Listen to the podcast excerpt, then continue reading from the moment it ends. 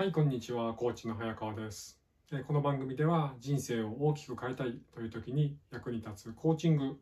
についてお話をしています。はい。で、今回のテーマは人生を大きく変えたい時には ラス を変える必要があるというお話をしていきたいと思います。はい。じゃあ ラス って何かっていうと、えーと、英語で ラス R がレティキュラーアクティベーティングシステムという英語なんですが、これ何かっていうと、人がものを認識するときに、えー、なんだろうな、自分の中でかかってしまうフィルターのこと、何かを認識するとき、例えば今見てるものを認識するときに自分の頭の中のフィルターで一旦処理されて、それを自分で現実として認識するっていう、ちょっとまあややこしいかもしれないですが、例えば今あなたが僕を見ていて、えー、僕の眼鏡って何色ですかって、えー、と言われるまで、おそらく眼鏡が何色かっていうのを、えーまあ、目には映ってるけど眼鏡が何色かなんて、うん、頭のフォーカスがいってなかったし、全然気にもしていなかったと思うんですよね。うんでも、じゃあ何色ですかって言われると、突然、あ、そういえばって言って、そこに、えー、頭のフォーカスがいく、心のフォーカスがいくって言ってもいいかもしれません。集中、そこに集中する。で、そのことで、今まで目に見えていたけど、特別認識していなかった情報が突然認識されるようになる。で、そうすると、あ、茶色かな、うん、黒かな、なんとか色かな、みたいに思い始めるわけです。うん。えーと、もうちょっと簡単に言うと、別の言い方をすれば、目には見えている、耳には聞こえている、うん、情報としては入ってきているんだけれども、自分の頭の中で、まあ、専門用語で ラス と言われているフィルターで、フィルターに引っかかっちゃって、自分の、えーと、認識にはあまり上がってこない、そういったものが結構たくさんあります。でそれ人それぞれ違います。例えば何でもいいです。お店に行って ビージーエム がかかっている時に、音楽にめちゃめちゃ興味がある人は、ああ、あれジミヘンドリックスだ、なんとかだかんとかだって言ったりします。まあ、僕たまたまジミヘンドリックスが好きなんでジミヘンドリックスっていう名前だけ出てきちゃいましたけど、うん、マイルス・デイビスだとか、うんあの今流行ってるこの曲だとか思うと思います。ところが音楽にほとんど興味ない人は ビージーエム 聞こえているけどほとんど認識されていない、聞こえているけど別に雑音と同じようにしか思わない。でも例えば音楽にめちゃめちゃ興味ある人だと、例えばスーパーに行って目の前に置いてある人参よりも耳に入ってくる〇〇っていう人の曲の方がえー、どちらかというと頭のフォーカス、心のフォーカスがいくので、そちらにばかり意識がいって、目の前の人参にあまり意識がいかないっていう人もいると思います。うん、ということで人参も実際誰でも今そこにね、そのスーパーにいる人は目の前に人参見えているし ビージーエム も聞こえている。ところが人によって、うん、まあ簡単に言えば注意注意する部分、フォーカスする部分っていうのが人それぞれ違います。それは何かっていうと、自分が重要だと感じているところ、そこにどうしてもフォーカスがいって、自分にとって全く意味がないこと、興味がないこと、重要だと思われていないことっていうのは入ってきても、まあ、右から左抜け落ちてしまう。言い方変えると、ラス のフィルターで途中で止められてしまって認識には上がってこない、自分はあんまり認識をしない、見えているのに見えない、聞こえているのに聞こえないっていうのとほとんど同じですよね。そのフィルターのことをラスって言います。で、じゃあさっき言った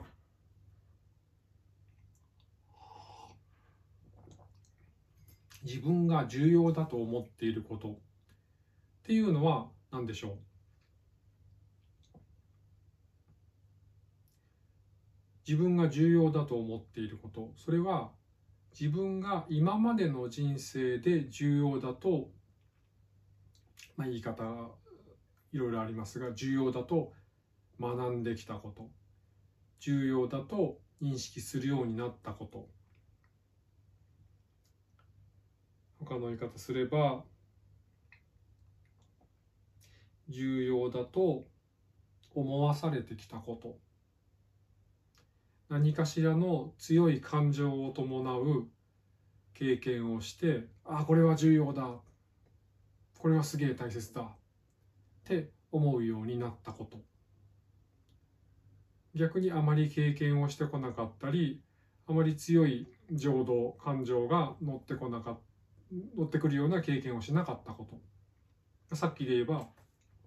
音楽を聴いて感動して、これは誰だろうって思った経験が例えばなければ、まあ別に何の音楽がかかっててもあんまり気にならない。ところが、あ、これものすごい曲だ、最高だ、これ誰だろうって思った経験をたくさんしたことがある人で、それによって音楽の好き嫌いがかなりはっきりしてる人、まあ、僕なんかそうです。なので、まあ、そういった僕なんかだと音楽はすごい入ってくるし、あ、これすごいいい曲だなとか、いい声だなとか、すごいギターの音だなとか、すごいいいグルーブだなとか、で逆に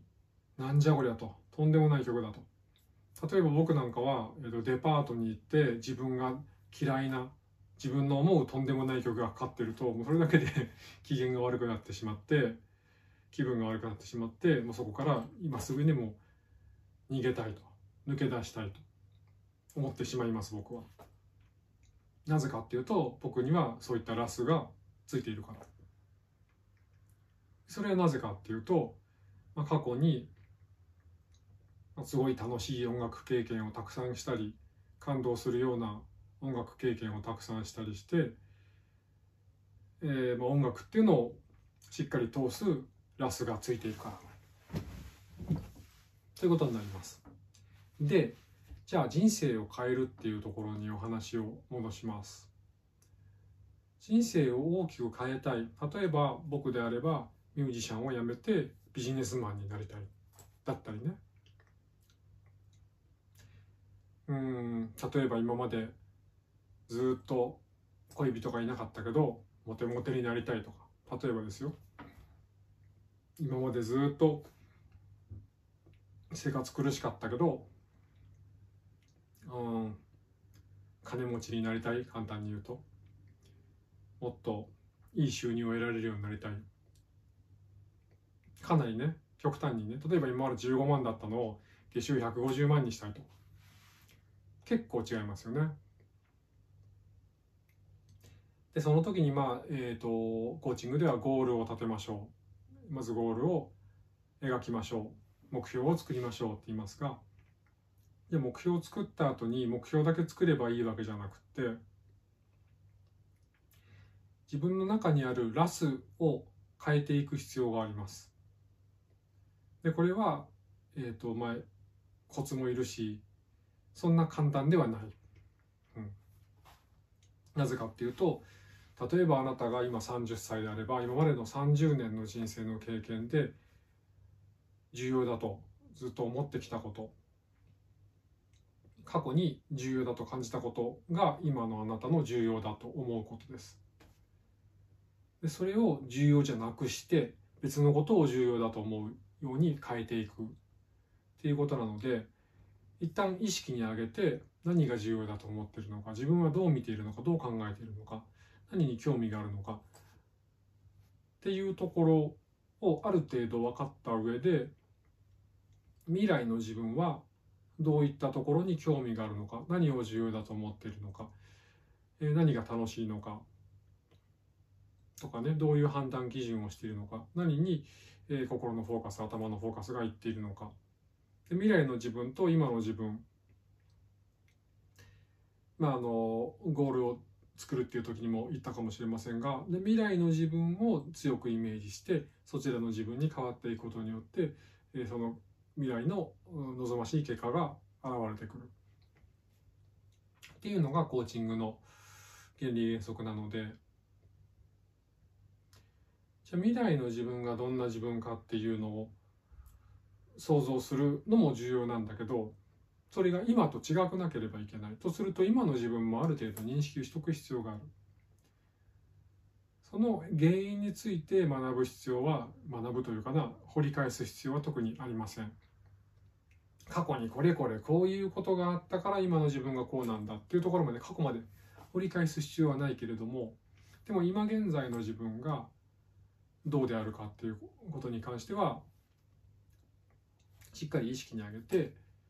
えー、分析というか認識する必要がある。で、さっきの ラス もそうなんですけど、基本的には全部そういったことって無意識のうちに行われてますよね。無意識のうちに音楽に興味がある人は音楽に耳がいっちゃうし、無意識に野菜の品種に興味がある人は野菜の品種に目がいっちゃうし、うーん、なんだろうな、雑誌を見ててもネットを見てても、無意識に自分に自分が過去これまでの人生で重要だと思ったところにやっぱりフォーカスがいって、そうじゃない情報って入ってきても抜け落ちちゃう。で、それが無意識に行われてますよね。いや、私は野菜に興味がある人間なので今ニュースを読んでいるが野菜の情報しか入ってこないのだとか、もう変な人はなかなかいなくて、無意識のうちに重要だと思ってくることだけフィルターからフィルターを通って、重要じゃないと思っていることは無意識のうちにフィルターで防がれてしまって認識に上がってこないっていうことが起こっているので、その無意識に起こっていることを一旦意識する必要がある。で、その無意識を意識に上げるっていうのは、セルフトークのコントロールっていう技術があります。それに関してはまたちょっとそれもなんだろうな、いっぷんにふんで説明できるようなものではないので、またそれは専門で、えーと、時間をとってお話ししたいと思います。だけど、えーと、今日この放送で、えーと、知ってほしいのは、人にはまあ専門用語で言うと ラス っていうフィルターが、認知、認知的なフィルターですね。頭の中でのフィルター、考える時のフィルター、感じる時のフィルターがあって、自分がこれまでの人生で重要だと思ってきたこと、感じてきたことしか基本的には入ってくる情報の中で、そう自分が認識す、認識っていうかな、自分がそう思ってきたことしか認知しない。自分が重要だと思ってこなかったことは、目には見えても、耳から入ってきても、えー、何か感じたとしても、認識に上がってこないので、何にもなかったというのと一緒。見えてるのに見えてない。聞こえてるのに聞こえてない、触れてるのに触ってないのとほぼ等しいですよね。で、それを、えー、これも専門用語でスコトーマって言います。で、スコトーマっていうのは本当は、えー、と眼科、 目, 目ですね目の、まあ、目の病気というか目の症状というか、目の盲点、視覚になっているところのことを言うんですけれども、それをまあ認知的に認知的に視覚になっているところ、認知的に盲点になっているところという意味でスコトーマっていう言い方をしたりします。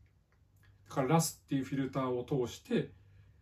認識されるものと、スコトーマにかかって認識されないものっていうような使い方をします。で、えー、今日の話で言ったところの ラス を変えるとスコトーマも一緒に変わります。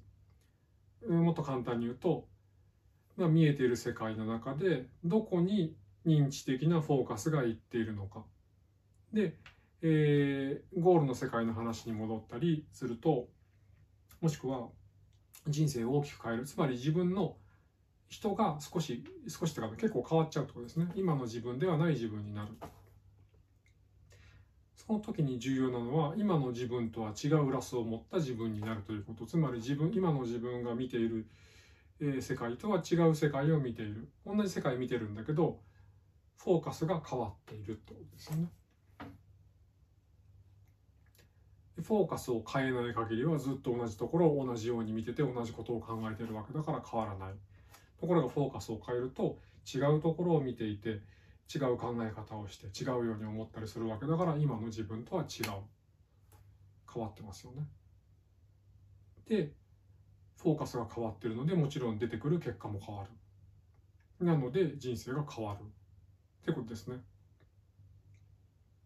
うん、ちょっと難しいかもしれません。ああ、なるほどと思ったかもしれません。うん、